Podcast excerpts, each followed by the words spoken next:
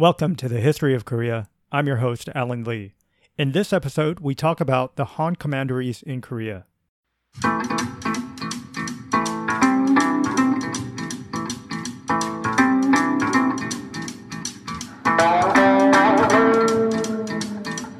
The Han Commanderies refers to the territories that Han China set up to govern Korea after conquering Gojoseon in 108 BCE.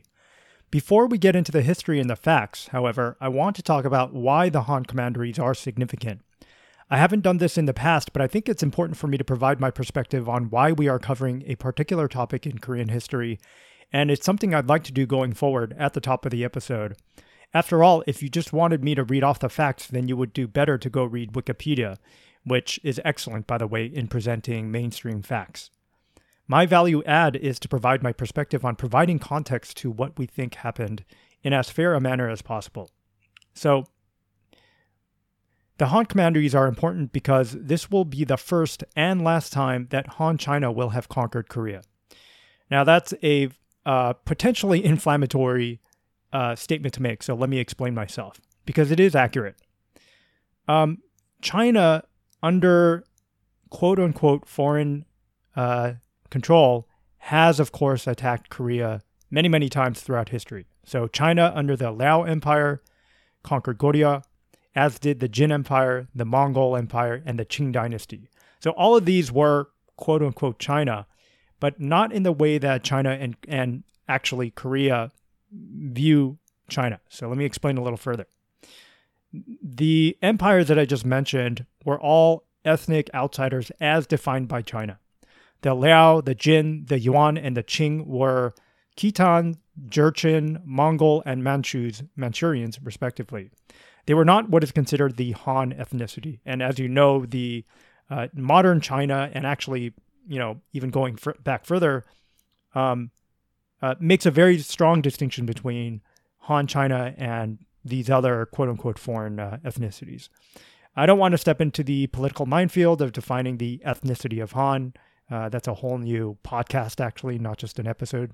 It's enough to say that as China today and in the past defines itself, and also as Korea defines China, both mainstream Chinese and Korean histories agree that Han China has never conquered and or ruled Korea since the Han Dynasty, which we are covering in this episode. From my point of view, never again has Han China sought to conquer Korea either. This is an important distinction, particularly in light of China's recent rise. China was the suzerain, the hegemon, the superpower, whatever you want to call it, during the length of Korea's history, but only very rarely did it seek to overstep its boundaries in some sort of aggression. Well, um, with exception to this period and the Sui dynasty, I would say. And this is not just a modern retroactive interpretation either. Back then, the Koreans patently refused, and when I say back then, I mean during the Ming dynasty, for example, the Koreans patently refused to recognize the legitimacy of all these northern invader empires, except perhaps with the exception of the Liao, and suffered real hardship because of it. One quick example is that even after the Manchurian Qing conquered the Ming, Koreans refused to recognize them as the legitimate rulers of China and were invaded as a result. Even after defeat, the Koreans refused to adopt Qing dress and, and hairstyles and clung to the Ming dynasty's cultural legacy and were constantly persecuted because of it. As we discussed in the last episode, the Han Dynasty of China attacked and conquered the Weimon Dynasty of Gojoseon in 108 BCE. We will be talking about the Han commanderies extensively, but before we do that, I need to emphasize that the Han commanderies are a story of northern Korea only. It is a more prominent history that is emphasized by historians for good reason. It's these polities that eventually go on to be the primary powers to deal with China, which has an outsized influence on unified Korea from then on. But to ignore what is happening in the southern part of the peninsula is a huge mistake because, as we'll discuss in this episode and in future episodes, it's key in finding out how Korea eventually unites itself and fights off the yoke of Han China. Therefore, this episode will talk about not just what happens between the Han Chinese and Gojoseon, but we will talk a little bit about southern the southern part of Korea, although actually we will be covering a lot of that in the next episode. It's also my attempt to pull the dialogue from a Sinocentric storyline to one that is more Korea centric. To give a very, very uninformed and, and apologetically a very superficial analogy, it's as if we were to view the history of Britain as a peripheral land conquered by the Roman Empire, at least when we talk about ancient Britain. In the same way, I've seen English language coverage of Korea in that same viewpoint. It starts with China and or Japanese history and treats Korea as the side character. Again, to continue with the admittedly horrific analogy, and I and I uh, say this because I'm not an expert in British history, but it's as if we were stud- to study Caesar's conquest of southern Britain without learning what the Scottish people were doing at the time. Um, eventually, it's the Northerners who help who help incite the Southerners to finally oust the Romans, for example. And this isn't just conjecture. One of the preeminent scholars of early Korea, who I've been reading up a lot, uh, reading a lot of lately, Gina Lee Barnes, is actually a professor of Japanese studies who had to study Korea because of its critical place in early place in early Japanese culture.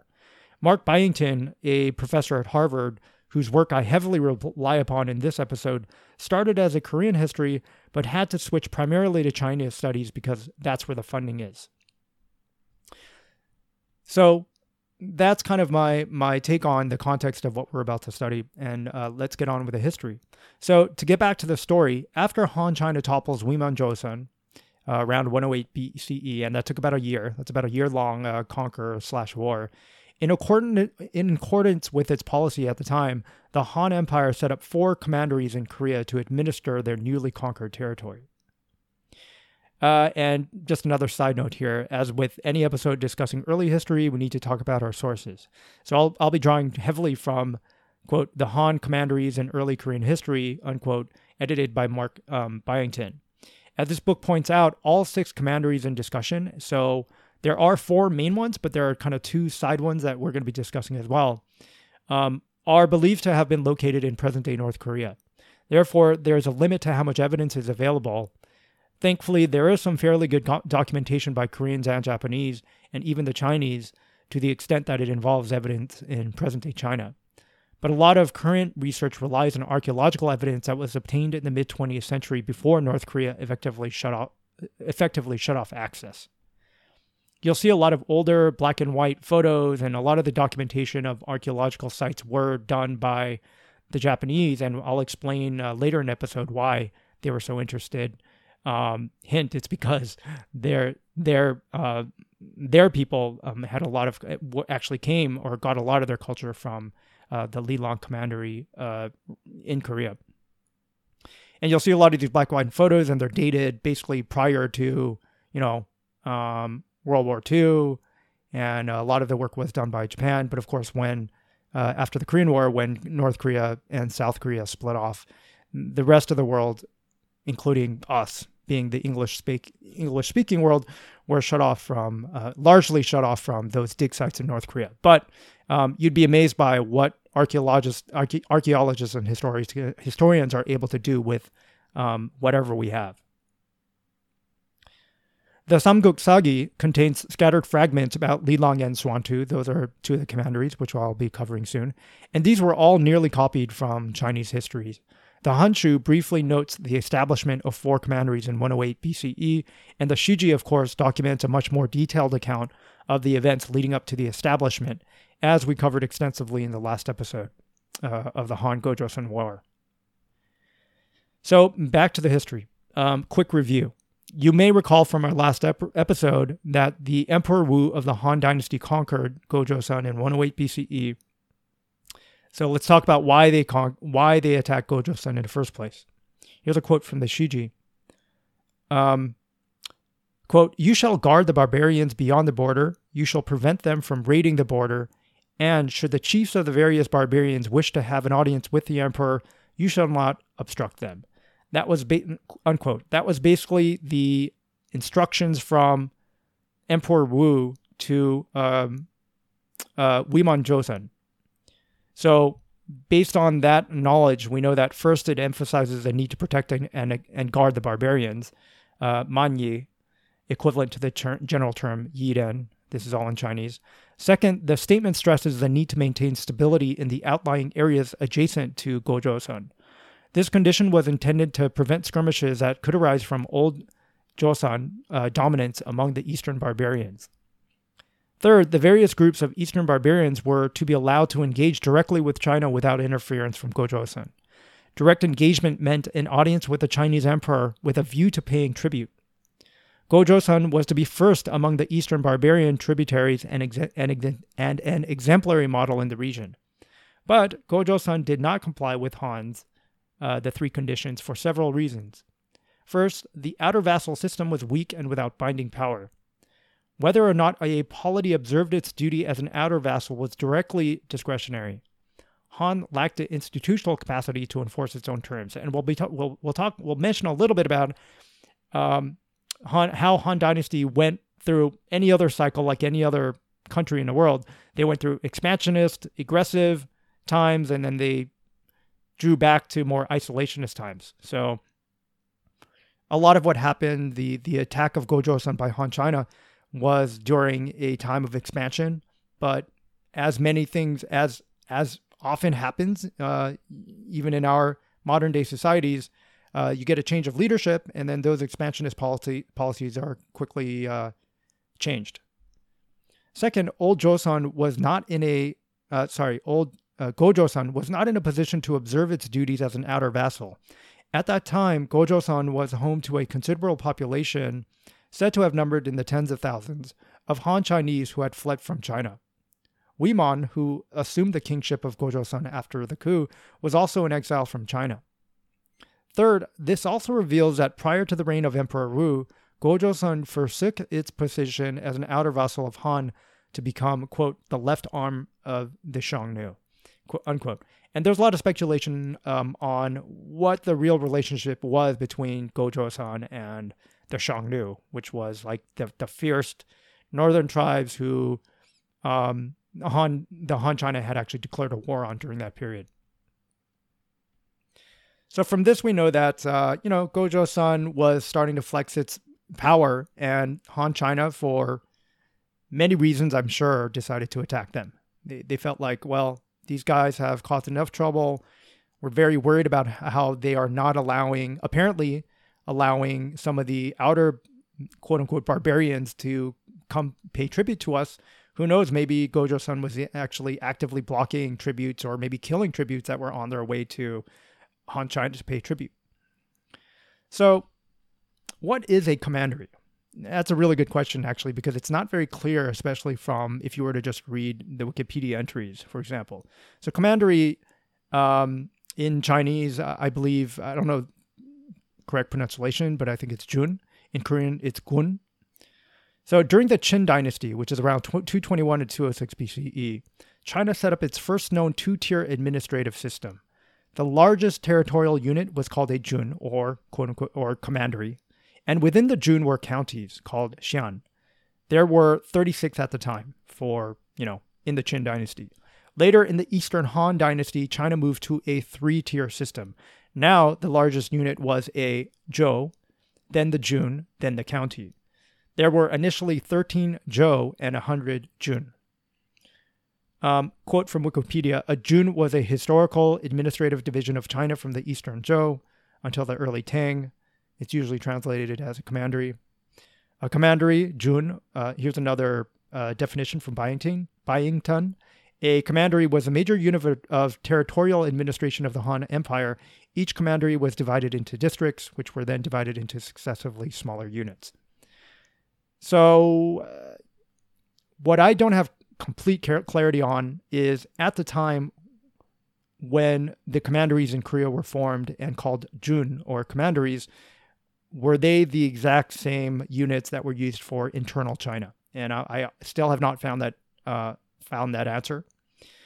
Um, also, the way commanderies is used can be very confusing, especially as it relates to material evidence because the commandery itself is a territorial unit with a political boundary. Meaning, if you looked on a map, it was basically it's kind of like a province or a, a, prefecture. It's it's huge. It's a it's a it's a massive uh, amount of land.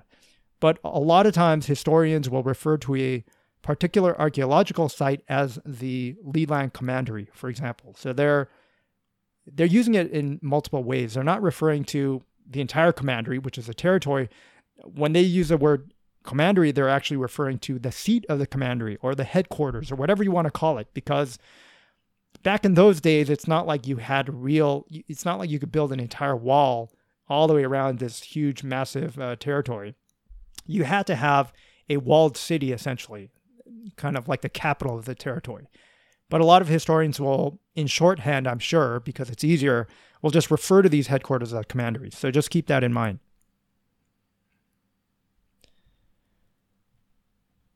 Okay, so the four commanderies of Han are the following uh, Lilang Commandery, pronounced Nangnang in Korean, Nangnang Gun. Gun is uh, the Korean pronunciation uh, pronunciation of commandery. BC 108 to BC uh, CE 313 had 25 prefectures, 62,000 households, had a population of about 406,000 at its peak.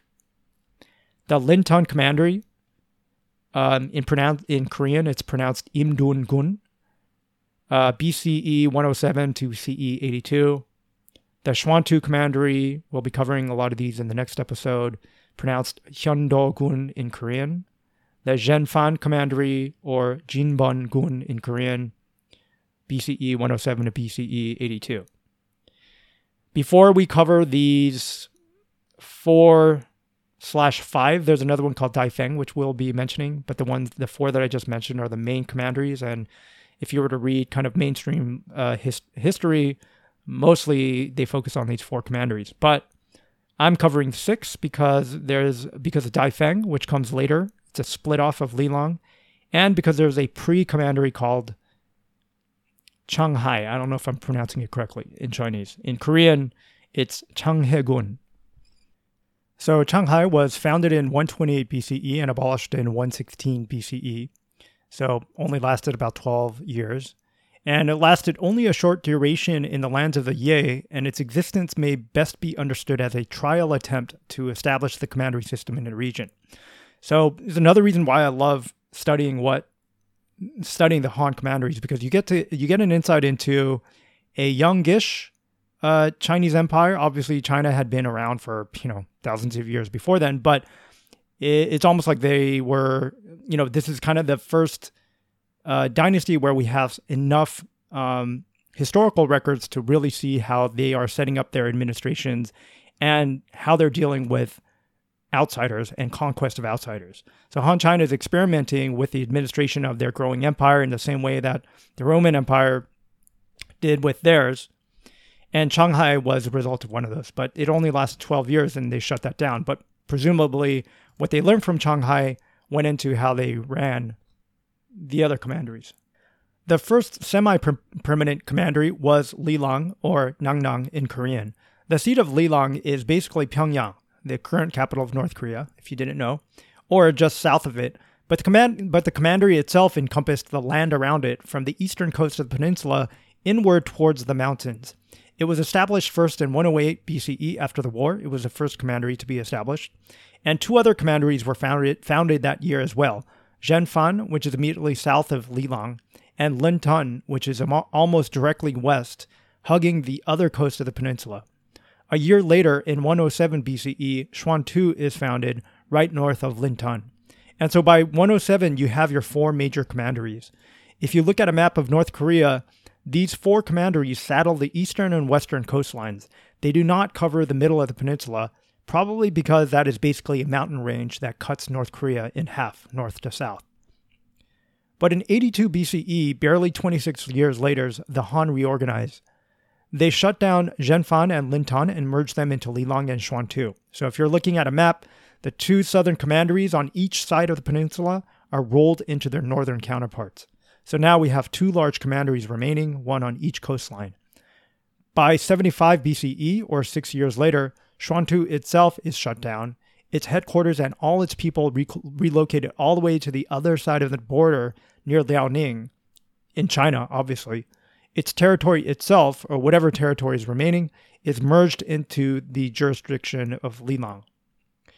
From a top level view, the Chinese are retreating and consolidating. They started out with four commanderies, then they reduced down to two, and the last one has to be relocate, relocated out of Gojoseon entirely.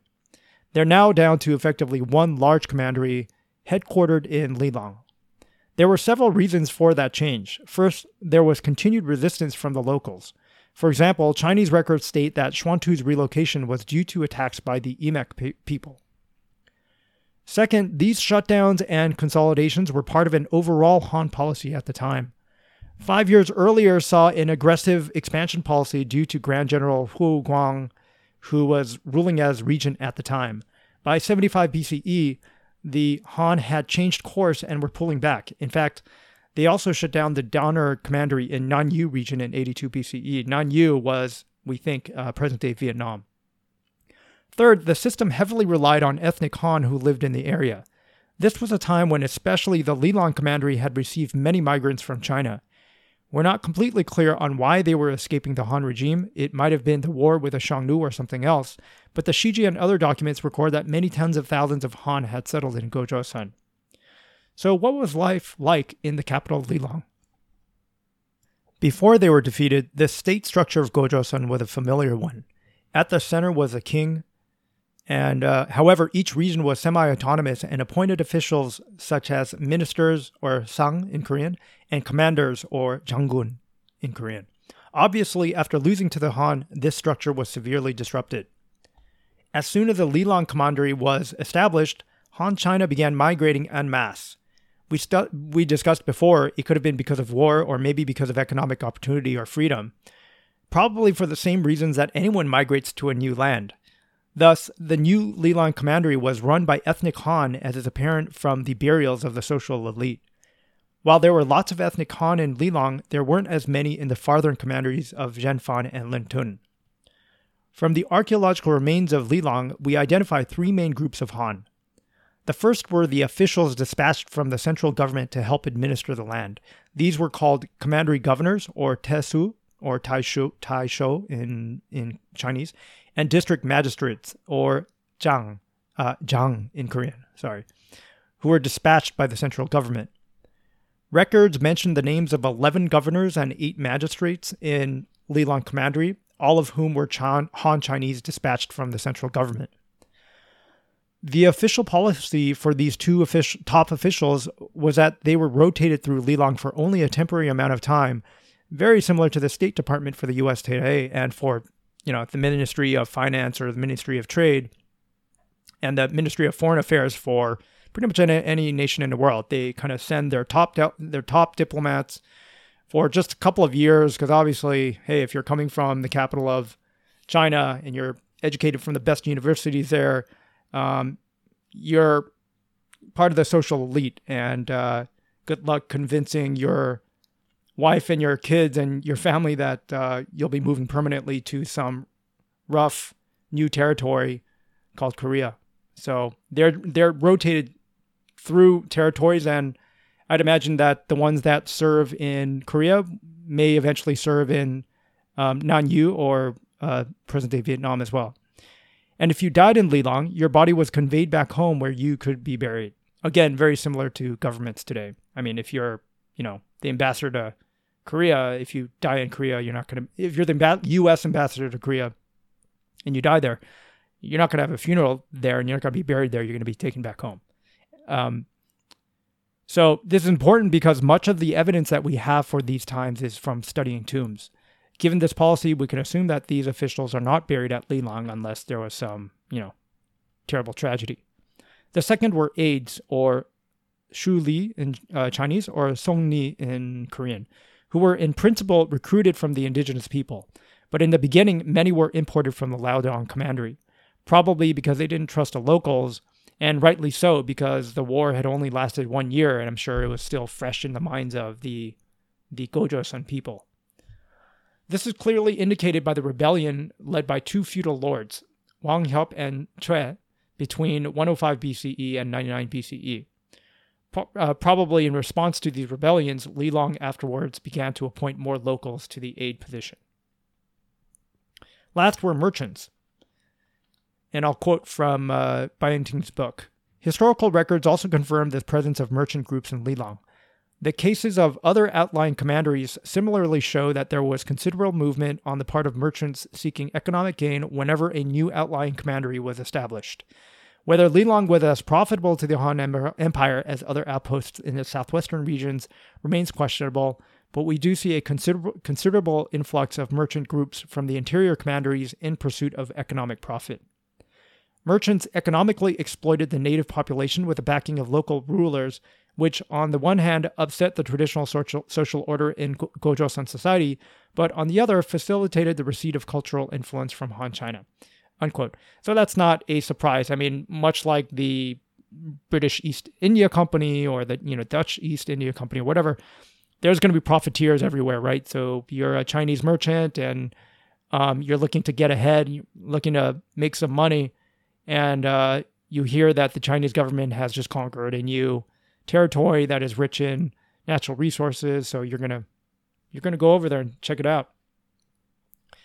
There's considerable evidence of the Han and Lilang tombs with mandolin shaped bronze daggers, roof tiles with clearly Han inscriptions abound.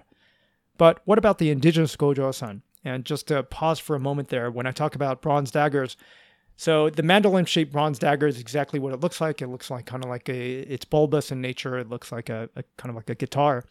That's strongly associated with the Han Dynasty. Uh, that's a really good clue as to whether someone is aligned with Han or not, because later on around that period in time, we start to see straight, I think they're called straight shaped or straight edged bronze daggers. And that is associated with the indigenous uh, Koreans there. So Gojoseon and other, other empires.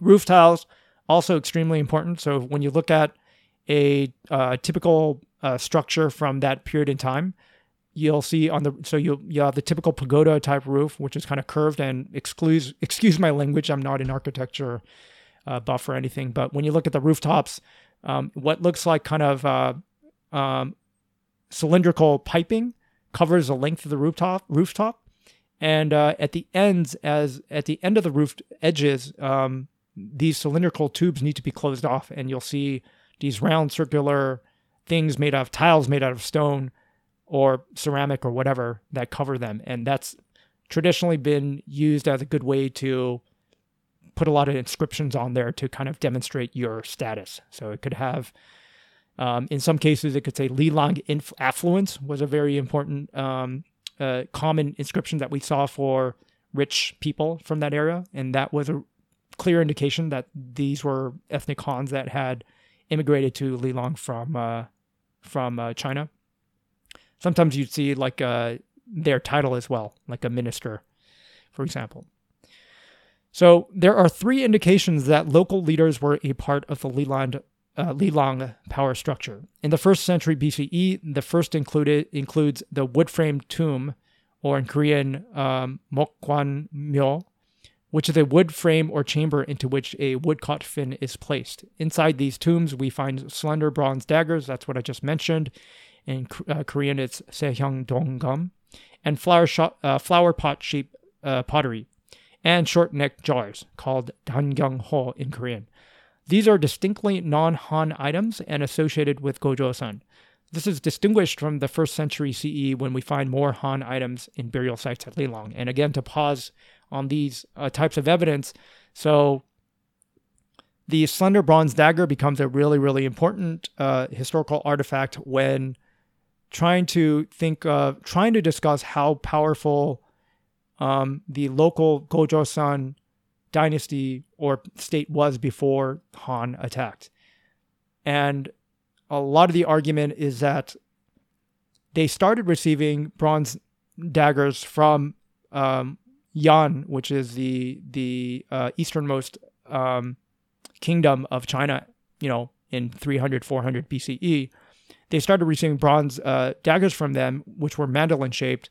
But by the time Gojoseon got into war with Han Dynasty, we started to see these slender bronze daggers that did not exist outside of uh, Korea. So clearly, I mean, that's a very clear indication that there was an advanced state that existed. We just don't have a lot of evidence for many, many reasons, right? Uh, the evidence was lost uh, destroyed during the many uh, modern wars that Korea went through, or maybe they're just locked up in North Korea and we just can't see them. So, based on these items, we theorize that these tombs must have belonged to the local lords from Gojoseon. This is corroborated by a written document recovered from one of the tombs at Cheongbek-dong in Pyongyang with a th- seal that says Bujo Ye-gun. Bujo was a region of uh, Gojoseon located near the east coast of the Korean peninsula that had been cor- incorporated into Lilang Commandery. Yegun means basically a, a, lord of Ye. Ye is one of the uh, um, indigenous tribes on the eastern coast of Korea. Uh, not tribe, it's actually a state. Quote, uh, I'm quoting from Mark Byington's book. The Chinese employed local leaders with strong political and economic connections as lower ranking officials for their labor section, or gongjo in Korean, and assistant magistrates, or jubu in Korean, positions and various other departments, bringing them into the newly established system of government at the district level by bestowing upon them such titles as chieftain or upgun. So, partially in response to some of the rebellions I mentioned by local officials, and obviously partially to appease the local population who clearly were a strong, um, uh, which was a strong polity and not just a you know a collection of tribes. Uh, the Chinese the the Chinese were incorporating the local population into some of these secondary officials official uh, titles. I want to step away a little bit to talk about some comparable history, to give us some historical perspective and and um, take a look at what's developing in Korea in relation to the rest of the world. So, as reference, as Peter Ackroyd writes in the History of England Foundation, um, written in 2011, Julius Caesar invaded the British Isles in 55 BCE. So, not much longer after um, Han China attacks um, Korea. So about 50 years afterwards. But this was just a reconnaissance force in 43 CE. So, uh, you know, um, 80 years later, 90 years later, 20,000 men under the leadership of Aulus Plautius land in two places and score a definitive victory over the indigenous Brits. The Emperor Claudius personally came to the island and upon his return was celebrated for having received the surrender of 11 kings. This is in contrast to Korea, in which the conqueror of Wiman was considered by the Chinese as victory over all of Gojoseon. A couple of other noteworthy points. The British have great records of many of the rebellious indigenous Brits, including Boudicca the Queen. Also of note is that the estimated 125,000 Roman soldiers required to keep order on the island afterwards were made up mostly of men from Gaul, Spain, and Germany. By 49 CE, Roman soldiers were supervising mining operations in Somerset, so they didn't waste a lot of time in um, in taking their resources from the British island. And uh, Ackroyd writes that the reason why Rome was so interested in the British Isles is they recognized kind of the economic value of it, the natural resources there. By the third century, the country was divided into two provinces Britannia Superior, with London as its capital, very, very similar to um, uh, with Pyongyang as its capital, and Britannia Inferior with York as, it, as its center. The two areas were later subdivided into four and then five provinces, emphasizing the fact that the country was being closely administered and exploited. Again, very, very similar to what the Chinese are doing here. By 408 CE, with the Roman Empire falling apart, northern barbarians attacked the Roman English. The Roman English defended themselves and then threw out the remaining Roman overlords. Again, it's hard for me not to draw a comparison because roughly in the same timeline, around 313, 313 CE, the uh, the resurging Goguryeo Empire would finally throw off uh, the Han commanderies and the yoke of China forever. Actually, um, from then on, it's really uh, it's uh, as I mentioned, ethnic minority groups such as the Mongols and as such that conquer or try to conquer Korea. Never Han China again, except with the Sui dynasty, but that was a failure. Again, a rough t- similar timeline is seen with the Han commanderies. So around 400 years, uh, by about 313 CE, um, Goguryeo conquers or takes back uh, northern Korea from the Chinese. How about the locals? Okay, let's talk about some of the locals that Lilang commandery people um, dealt with once they got there. First, uh, I want to mention the Jin Empire, um, which I didn't mention in my last episode and which I should have. Um, the Jin or Jinhan in Korean existed before Wiman Joseon was founded in 185 BCE. It seemed to be a polity that existed south of Gojoseon in modern day South Korea. It is mentioned in the Chinese histories as a land to which uh, King Jun of uh, Gojoseon fled after having been ousted by Wiman Joseon. It was powerful enough and stable enough to contend with Gojoseon at the time, but by the time the commanderies were set up, it seemed not to have been an issue anymore. But it remains an important documented polity in the ongoing dialogue of Proto Korean states, and there is still new evidence being dug up on the Jin, uh, the Jin Empire. So uh, look forward to seeing that. The Han commanderies weren't set up just to control Gojoseon. We learned that in the last episode that Gojoseon was key because it served as the intermediary between Han China and the rest of the outlying peoples, including the Xiongnu to the northeast and the local states to the south on the peninsula. But for now, let's touch upon just some of them. I mentioned in the last episode that one of the leaders of Gojoseon, Minister Han Um, was from a state called Han. Again, not to be confused with the Chinese Han. And from now on, I will try to. It's an unfortunate thing in English that uh, you know the Han Chinese and Han uh, Korean is is pronounced uh, pronounced uh, similarly. Actually, they're pronounced similarly in Korean as well. So I'll try to distinguish between between the two. Um, quick side note: one theory of where the Korean Han word came from that it's derived from the word for tribal chief in their native language at the time. So either Han or Hangi.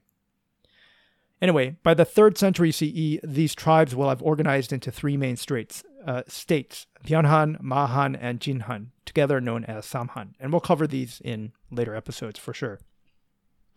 In 1988, numerous Han period artifacts were ex- excavated at the Ta- uh, Tahori site in Changwon, South Gyeongsang province, or Gyeongsangnam-do that's as south as you can get on Korea. So uh, these things, you, you, can tell that the Han had far-reaching um, tentacles that reach even to the coastline of uh, southeast Korea. These include burial mounds with mirrors and Wuzhu coins belonging to the Western Han period, dating the site to around 1st century BCE. Historians point to this in saying that the Lilang Commandery had wide ranging influence all the way to the tip of the peninsula. Meanwhile, on the east coast of present present day North Korea, the Ye, the Ye people were farmers, fishermen, and hunters. Of all the so called Eastern barbarians, or Dongyi, the Ye people were thought to have been the most proactive in seeking alignment with the Chinese. Unlike the Korean Han, they adhered to Chinese cultural norms such as disallowing marriages between individuals with the same surname. Historians theorize they were incentivized to align with the Chinese because they were semi sedentary and needed to cover a lot of ground for hunting. Therefore, they needed to make nice with the Chinese. The thinking is that the Lintun Commandery was established on the east coast for the Ye people. There are artifacts suggesting that high-ranking members of the Ye survived in both served in both the Lilang and Lintun commanderies. So, if you imagine your map of the four original four commanderies in your mind, how they're straddling uh, northern Korea on either coast, um, east and west coast. Lintun was the southwestern commandery that was eventually, you know, quickly abolished actually. And it people say it was because the Ye people at the time were very well organized, very strong, and basically were the cause for that. Getting back to our history. So in 37 BCE, Goguryeo is believed to have been founded. We will cover that in extensive detail later, not to worry, but for now let's follow along the path of the commanderies. In 25 AD, and I guess, and we are jumping way ahead here, a man named Wang Diao in Chinese, in Korean it's pronounced Wang Zhou, killed the Lilang governor Liu Xian, or Yu Hyun in Korean, and established his own regime, appointing himself Grand General and Governor of Lilang, or Daejanggun Nangnang Taesu in Korean. Um, again, this happened also with the English in the Roman Empire.